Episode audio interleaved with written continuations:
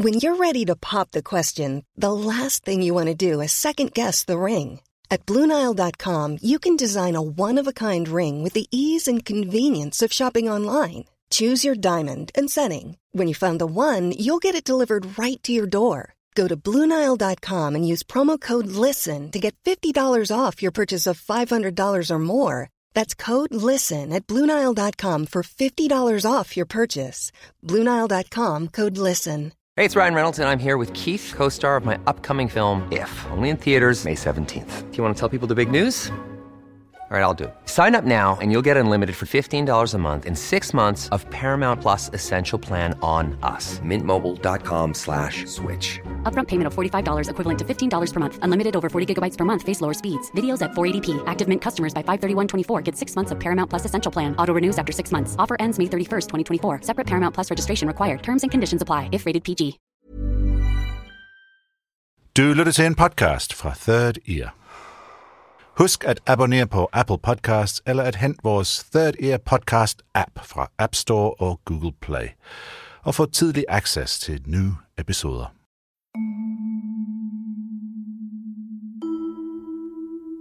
Det her er tredje kapitel af serien Konspirativ Kærlighed. Gå tilbage og hør prologen og kapitel 1 og 2, hvis du ikke allerede har hørt dem. Indtil nu har vi hørt om to vesttyskere, og om hvordan de blev til Stasi-agenter tilbage i slutningen af 60'erne. Deres historie er taget fra en kæmpe stak hemmelig stemplet Stasi-filer. Koster Molsen og Miriam Arns er begyndt at grave sig ned i papirerne for at følge historien hele vejen, fordi vi ved, at de to agenters vej ender i 80'erne, hvor de har opereret som spioner i Danmark.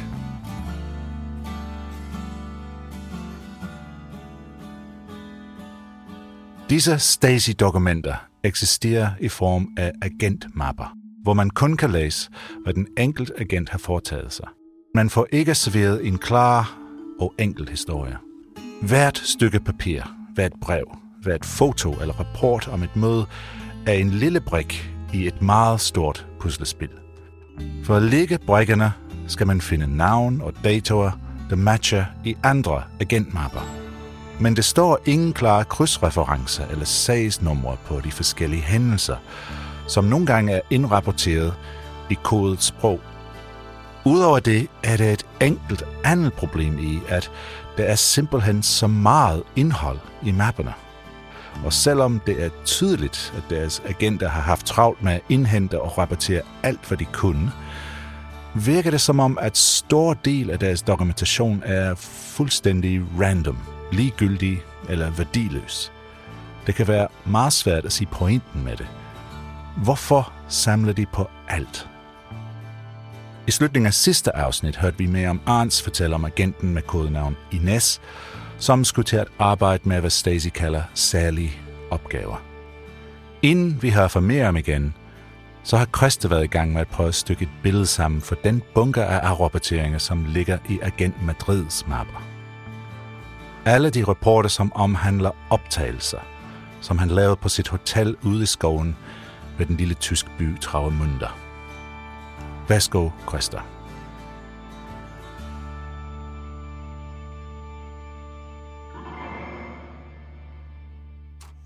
Jeg sidder med aflytningsrapporterne fra Madrids sagsmappe foran mig her. Der er en helt stak af dem. Det er afskrifter af de bånd, som Madrid og Ines i al hemmelighed har optaget af deres gæster på hotellets værelser.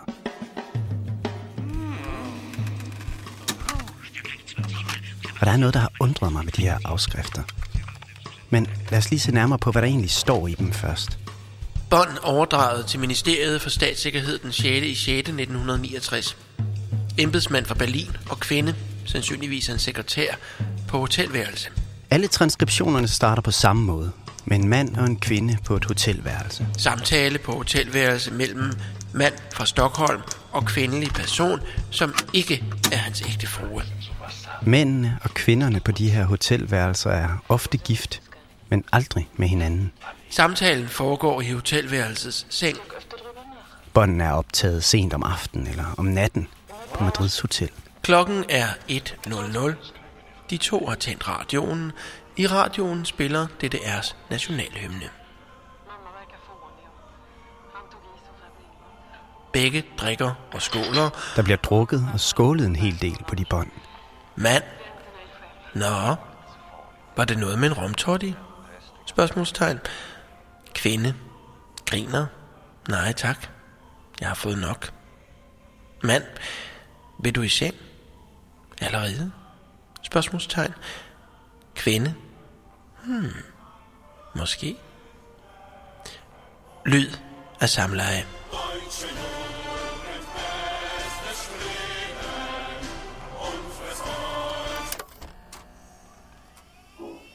Der bliver talt om parforholdsproblemer, mandlighed og kvindelighed. Mand fra Berlin og sekretær på hotelværelse. Jeg har egentlig slet ikke tid til at have en elskerinde ved siden af. Jeg arbejder virkelig meget til ud på aftenen, og når jeg arbejder, arbejder jeg mine sover væk. Jeg har ikke gjort det siden i foråret, det var sidste gang. Kvinden visker noget uforståeligt. Samtalen fortsættes viskende og afbrydes af lyd af samleje. Der er en hel del intim kontakt i de her rapporter, og nogle ret selvudleverende samtaler. De udveksler ømheder i sengen, taler om, hvor dejligt det var på rejsen, og så videre. Mænd og kvinder, der forsøger at forsvare deres sidespring over for hinanden. Kvinde, er du min mand? Spørgsmålstegn. De deler deres moralske kvababelser. I denne uge er du min mand, er du ikke? Spørgsmålstegn. Mand? Jo. Geräusch von Geschlechtsverkehr. Lyd af samleje. Det her er en mærkelig samling af samtaler af, hvad folk snakker om lige før de har sidespring på et hotelværelse. Men det er ikke det, der har undret mig mest. Nej, det der undrer mig er, hvorfor de overhovedet er her i Stasi-filerne. Hvad skal Stasi bruge de her rapporter til? Mand, kunne du tænke dig at... Prik, prik, prik. Parenthes lyd af, at de to vender sig i sengen. Parenthes slut. Kvinde, ja, men sengene er meget korte her. Prik, prik, prik. Lyd af samleje. Hvis vi ser på indholdet i de her samtaler, så er der ikke noget, jeg kunne forestille mig, at Stasi kunne bruge til noget som helst i dem. Samtale mellem politikommissær og kvinde på hotelværelse. På båndet er der kraftig, bulrende lyd. Der er ingen militærhemmeligheder eller NATO-dokumenter, der skifter hænder. Der er ikke nogen statsoverhoveder, der taler over sig. Der er bare småsnak og sex. Mand, har du ondt i ørerne i aften? Spørgsmålstegn. Kvinde? Nej. Samleje. Rapporterne slutter altid på samme måde. Geräusch von Geschlechtsverkehr står der. Lyden af samleje, og så slut ned i bunden af siden, så man ikke er i tvivl. Slut. Hvorfor er det interessant for Stasi? Hvorfor bruger de alle de kræfter og penge på Madrid og Ines og deres hotel og alt udstyret for at få småsnak og sex på bånd? Jeg tror ikke, at pointen for Stasi er, hvad der bliver sagt på de hotelværelser. Jeg tror kun, at de er interesseret i, at der er mænd og kvinder, som ikke er gift, der har tilbragt en nat på Madrids hotel. Og så er de interesseret i lyden af samleje. Geräusch von Geschlechtsverkehr. Prik, prik, prik. Det her er et kartotek over sidespring, med navne og adresser og jobtitler på dem, der boller udenom. Det er brugbart for Stasi. I dag ved vi, at Stasi var enormt optaget af at samle smus på folk. Intime hemmeligheder, misbrug, ulovligheder eller sidespring. De kaldte det at have pant på folk. Og Stasi samlede pant på så mange som overhovedet muligt. Meningen var selvfølgelig, at Stasi senere kunne bruge panten, de havde samlet på folk til at presse dem med. Til at prøve at få dem til at arbejde for Stasi, eller til at dele hemmelige informationer med Stasi. For ellers, så får din kone, din familie, dine kollegaer eller dine venner at vide, hvad du har lavet på Madrids hotel. Det er det, Madrid og Ines laver. De er smusindsamlere.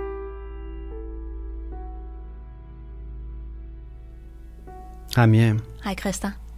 Har du set de her billeder? Ja, dem har jeg godt set. Det er billeder fra hotellet hmm. af af ældre mænd og unge kvinder. Ja.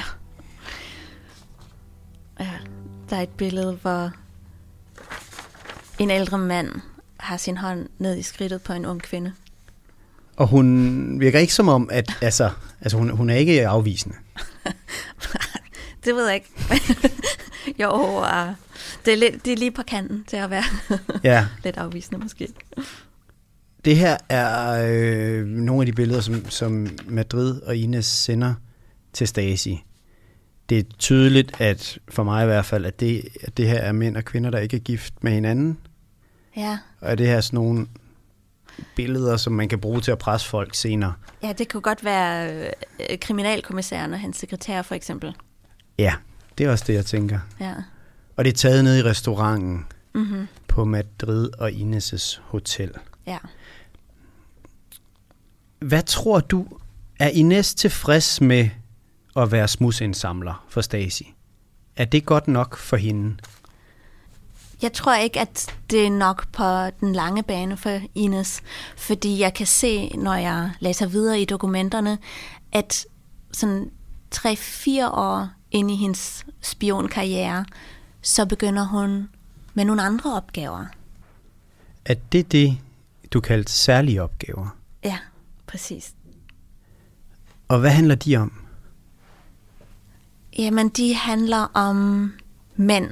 Enes mødre en anden mand. Aha. Hun møder ham på sit eget hotel, øhm, men så begynder hun faktisk også at møde ham uden for hotellet. I 1972, der tager hun ud til en anden by i Nordtyskland, der hedder Oldenburg, og møder ham her på en hotelbar lidt over midnat. Er det det, Stacy kalder en særlig opgave? Ja, det er nemlig præcis det, det er. Det her foregår på en hotelbar lidt uden for Oldenburg i Nordvesttyskland. Klokken er lidt over midnat. Ines sidder på en af de høje barstole i sin pæneste kjole. Hun nipper til sin drink og smalltalker med bartenderen. To mænd, klædt i jakkesæt og polerede lædersko, træder ind i lobbyen. Ines ser dem ikke, hun sidder med ryggen til indgangen. Den ene af mændene går op til Ines og lægger sin hånd på hendes skulder. Hun vender sig om. Gud, er de også her? Sikke en overraskelse. Det her er ikke et tilfældigt møde. Det er godt nok længe siden. Det her er planlagt. Ines ved udmærket, at manden er på dette hotel på dette tidspunkt. Han er faktisk grunden til, at hun overhovedet er her denne sene aften i 1972. Agent Ines skulle være ankommet til hotellet kl. 22. Hun ankom dog først kl. 24, da hun ikke nåede færgen til tiden. Manden er en tidligere gæst fra Ines og Madrids Hotel. Han har været stamgæst der i en periode. Til dagligt arbejder han i Bonn, Vesttysklands hovedstad. Han er embedsmand på et ministerium. En interessant mand for Stasi. Måske med adgang til hemmeligheder. Når øh, de er her med deres arbejde, og de arbejder på ministeriet, ikke? I Bonn. Han har fortalt mig, at den vesttyske regering har investeret en formue i Saint-Tropez. Agenten beretter, at referent har fortalt hende om, at den vesttyske regering har investeret en formue i Saint-Tropez. Der blev købt en grund, som blandt andet blev bebygget med feriehuse for regeringens ansatte. Der er et eller andet ved Ines, som manden godt kan lide. Han nyder hendes selskab. Nej, mig? Nej, jeg er her alene. Jeg besøger bare nogle venner i Oldenburg. Manden er i Oldenburg til en konference. Han skal mødes med nogle militære eksperter fra NATO. Han har inviteret Ines til at besøge ham på hotellet, mens han er her.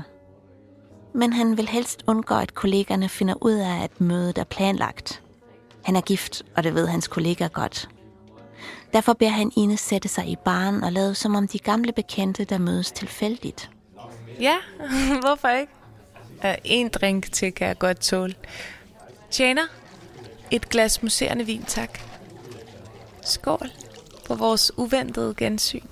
Ines ved, at manden vil være en fremragende kilde for Stasi. Og måske et springbræt i hendes karriere som agent, hvis hun formår at tappe kilden. Men det her er en helt ny type af opgaver for Ines.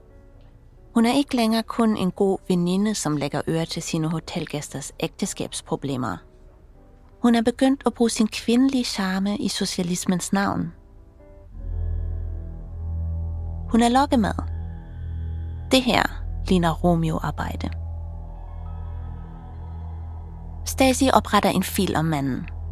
De kalder ham referent. Det kunne man oversætte med departementschef. Det væsentligste er, at referent er meget glad for Ines.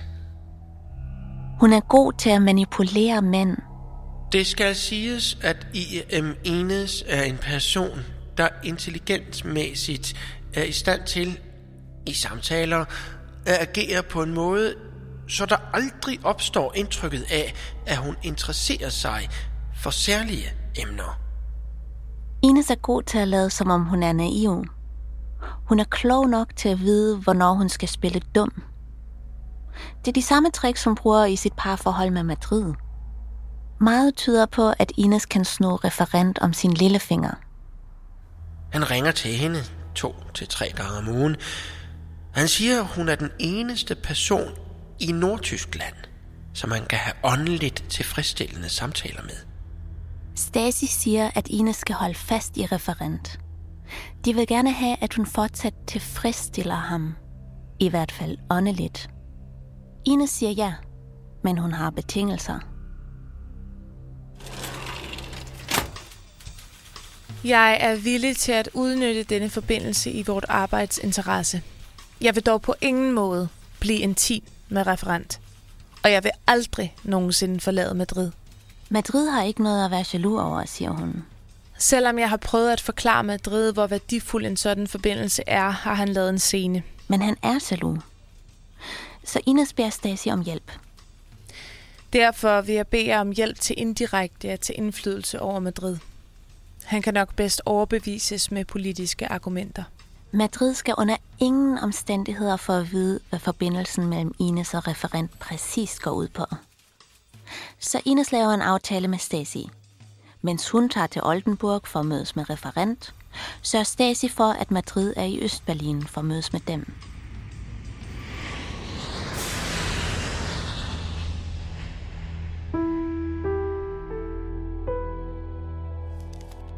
Jeg har fundet et brev i Ines Stasi-mappe. Et brev, som Ines har skrevet. Det er hendes håndskrift. Da jeg læste brevet for første gang, forstod jeg ikke, hvad det gik ud på. Der dukker navne op på personer, som jeg kender. Så jeg har læst brevet igen og igen, indtil det begyndte at give mening for mig. Brevet er åbenbart skrevet i kodesprog. Det er ikke dateret, men jeg er ret sikker på, at Ines sender det fra hotellet i Oldenburg i 1972. For at sikre sig, at Madrid ikke lige pludselig kommer hjem fra Østberlin, mens hun er sammen med referent. Det starter sådan her. Kære onkel Josef, jeg er ikke helt rask. Derfor vil jeg meddele dig, at Gernot besøger dig alene. Jeg vil komme på besøg en anden gang. Onkel Josef. Det må være Ines føringsofficer i Stasi. Hun skriver, Gernot besøger dig alene. Gernot, det er Madrid, som tager alene til mødet med Stasi i Østberlin. Nu vil jeg bede dig om at beholde Gernert hos dig i to eller tre dage hen over weekenden. For jeg vil besøge nogle bekendte. De har en meget lille lejlighed, og det er ikke muligt at overnatte hos dem med to personer. Gernot, altså Madrid, skal blive væk hele weekenden, så hun kan besøge nogle bekendte med en lille lejlighed. Den bekendte, det er kodesprog for referent. Og den lille lejlighed er hans hotelværelse i Oldenburg. Gernot sagde godt, at han vil blive hos dig, men man ved jo aldrig, om han kunne finde på at ombestemme sig. Vær sød under ingen omstændigheder at fortælle ham, at jeg har skrevet til dig. Lige meget hvad der sker, må I ikke lade Madrid rejse hjem og finde ud af, at jeg ikke er der, skriver Ines. Og I må under ingen omstændigheder sige, at jeg har skrevet. Ines vil være sikker på, at Stasi holder deres del af aftalen. Tingene er begyndt at blive kompliceret for Ines. Lige pludselig er det ikke kun andres ægteskabsproblemer, hun er involveret i. Hun er begyndt at have hemmeligheder for Madrid. Ines har sagt, at Madrid ikke har noget at være jaloux over. Men det er han. Han laver scener derhjemme.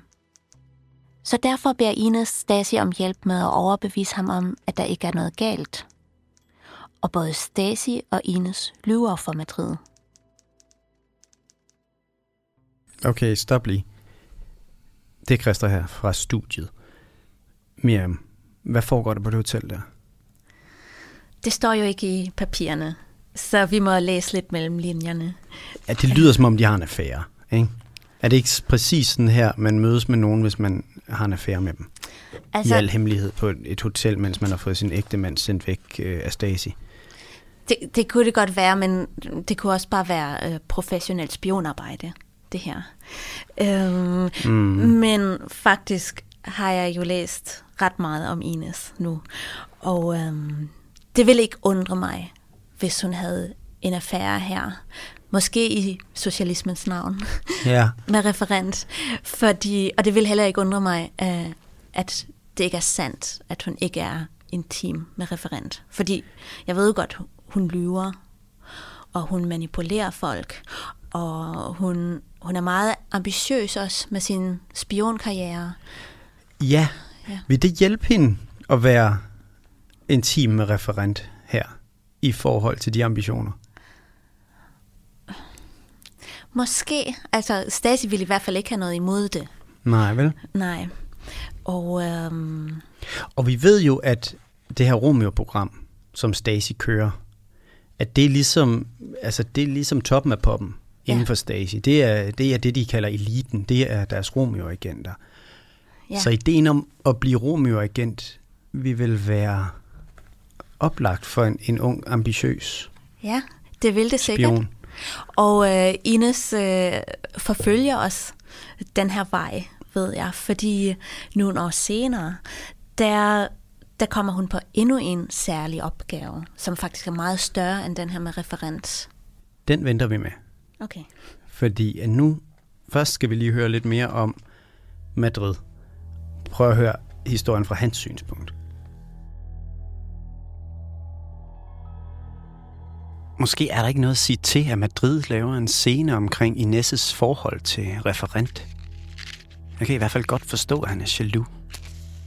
Prøv at høre, hvad Madrid selv siger om referent i sine rapporter.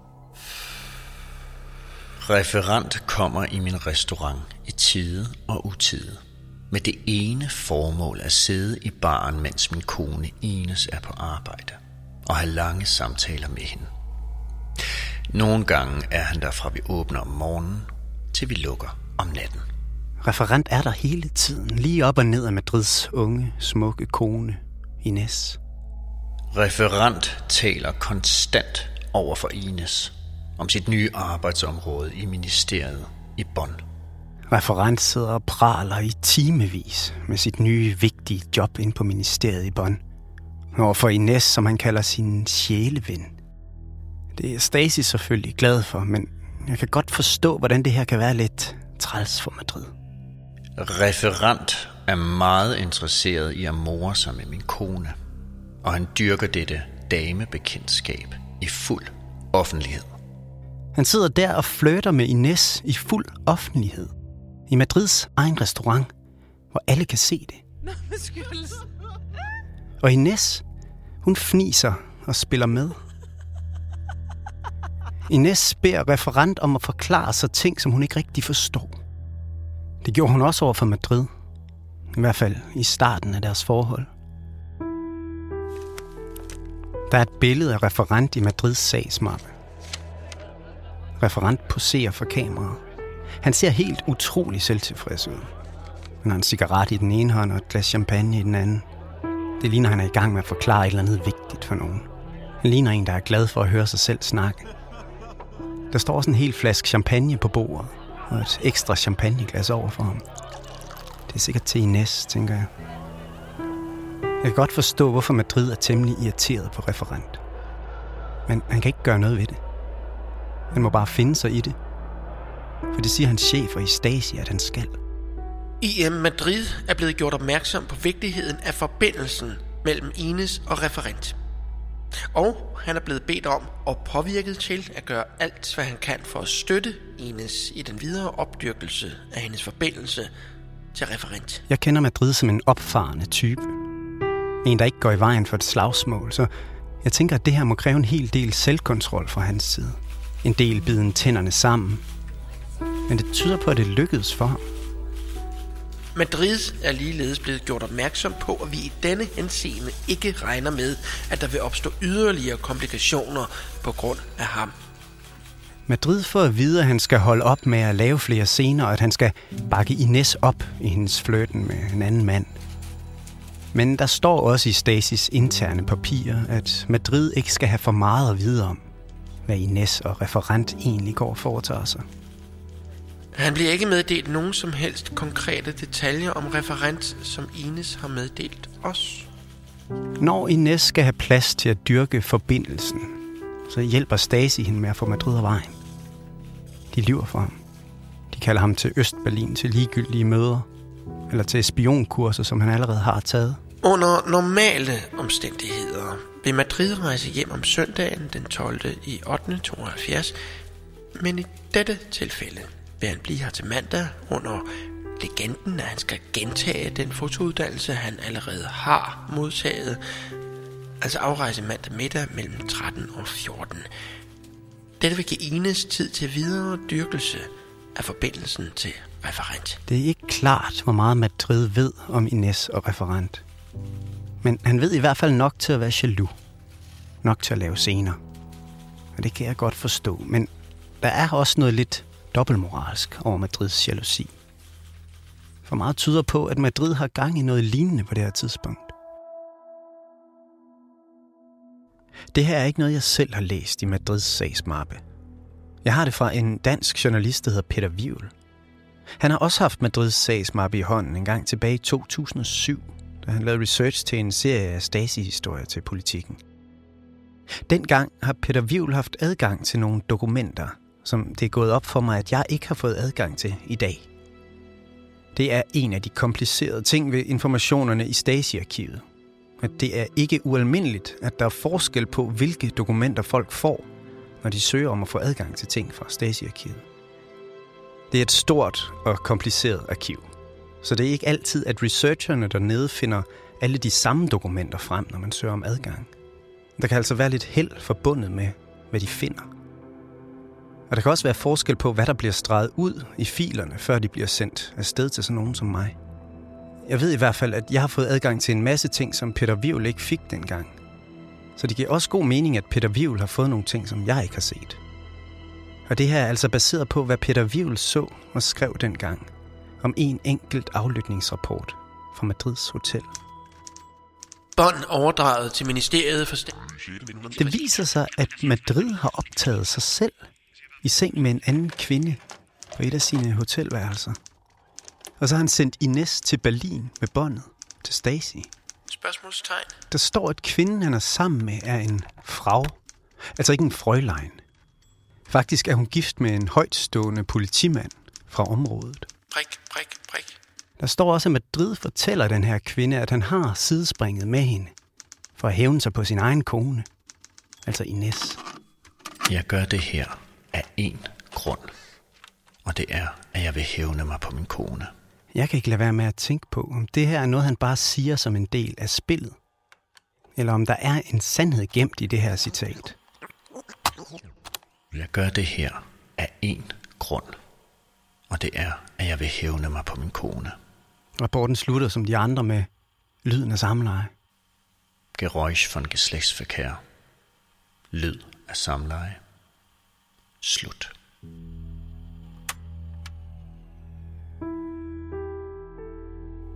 Kompliceret, er det ikke?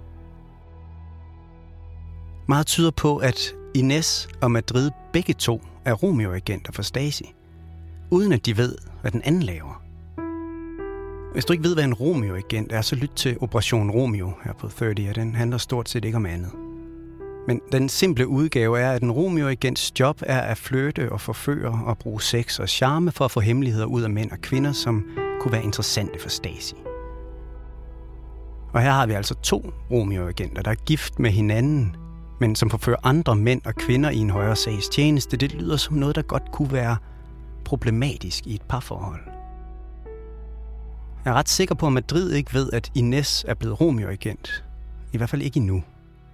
Og jeg tror heller ikke, at Ines ved, hvad Madrid foretager sig, selvom det er hende, der kører båndene til Berlin. Men Stasi, de ved det. Stasi kender alle hemmelighederne. Sidespringende. Stasi kender Madrids og Ines' parforhold bedre, end de selv gør. Stasi ved alt, og viden er magt. Spørgsmålet er så bare, hvad Stasi vil bruge den magt til. Og det skal vi nok finde ud af på et senere tidspunkt i konspirativ kærlighed.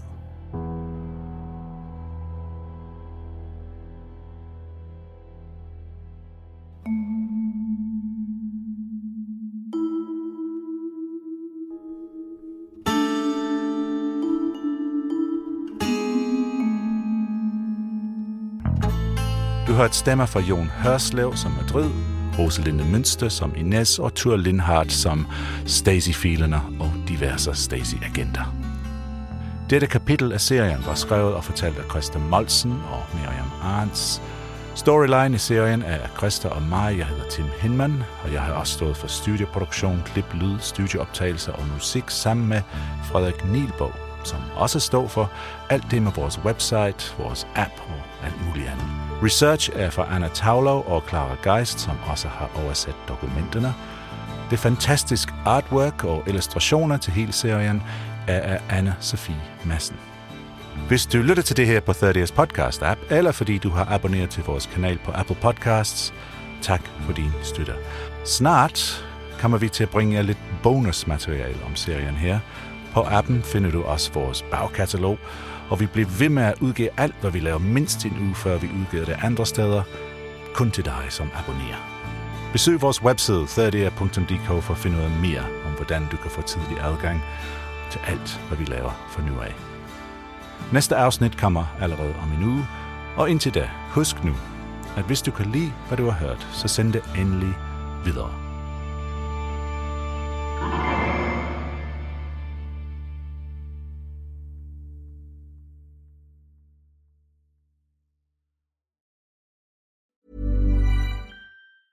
Planning for your next trip? Elevate your travel style with Quince. Quince has all the jet setting essentials you'll want for your next getaway, like European linen, premium luggage options, buttery soft Italian leather bags, and so much more. And is all priced at 50 to 80% less than similar brands. Plus, Quince only works with factories that use safe and ethical manufacturing practices. Pack your bags with high-quality essentials you'll be wearing for vacations to come with Quince. Go to quince.com/pack for free shipping and 365-day returns. Are you ready for truly hydrated skin? Meet Hyaluronic Body Serum, a breakthrough in body care from Osea. It's clinically proven to instantly increase hydration by 161%. Their lightweight, fast-absorbing serum delivers 24 hours of nonstop hydration for silky smooth skin without the sticky afterfeel. Osea's latest innovation combines the magic of their best-selling hyaluronic sea serum with a new formula that's good for the whole body and five types of hyaluronic acid to target every layer of the skin. Osea is a women-founded, women-led brand that's been crafting seaweed-powered products for nearly 30 years. The best part? Everything Osea makes is clean, vegan, cruelty-free, and climate-neutral certified, so you never have to choose between your values and your best skin. Treat your skin to clean vegan skincare from Osea. Get 10% off your first order site-wide with code SUMMER at OseaMalibu.com. That's O-S-E-A Malibu.com code SUMMER.